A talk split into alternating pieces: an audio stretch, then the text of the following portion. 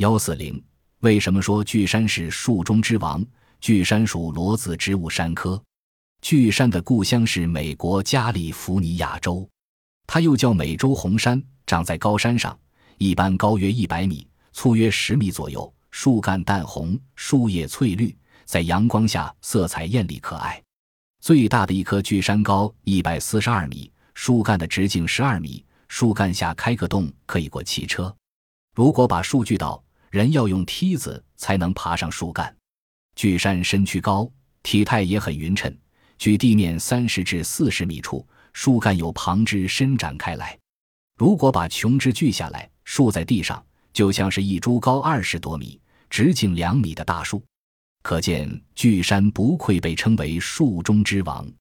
巨山的寿命很长，一般能活两三千年，所以又称为世界野。在印第安语里，世界也是巨树的意思，同时它又是印第安人的一位伊洛于斯领袖的名字。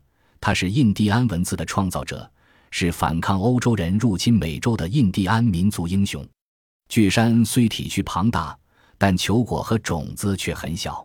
它的球果只有五至六厘米长，约有二百至三百个鳞片，每一鳞片下长有一颗芝麻粒大的种子。巨山一般要到二百岁时才开花，结出成百万颗球果。巨山曾经在地球上繁盛一时，原有十五种之多。分布在整个北半球，甚至在南美也有生长。在亚洲、欧洲、格陵兰和智利都发现过它们的化石。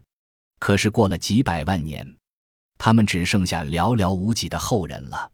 通过研究巨山的年轮，不仅可以推算出它的年龄，而且可以知道过去的气候。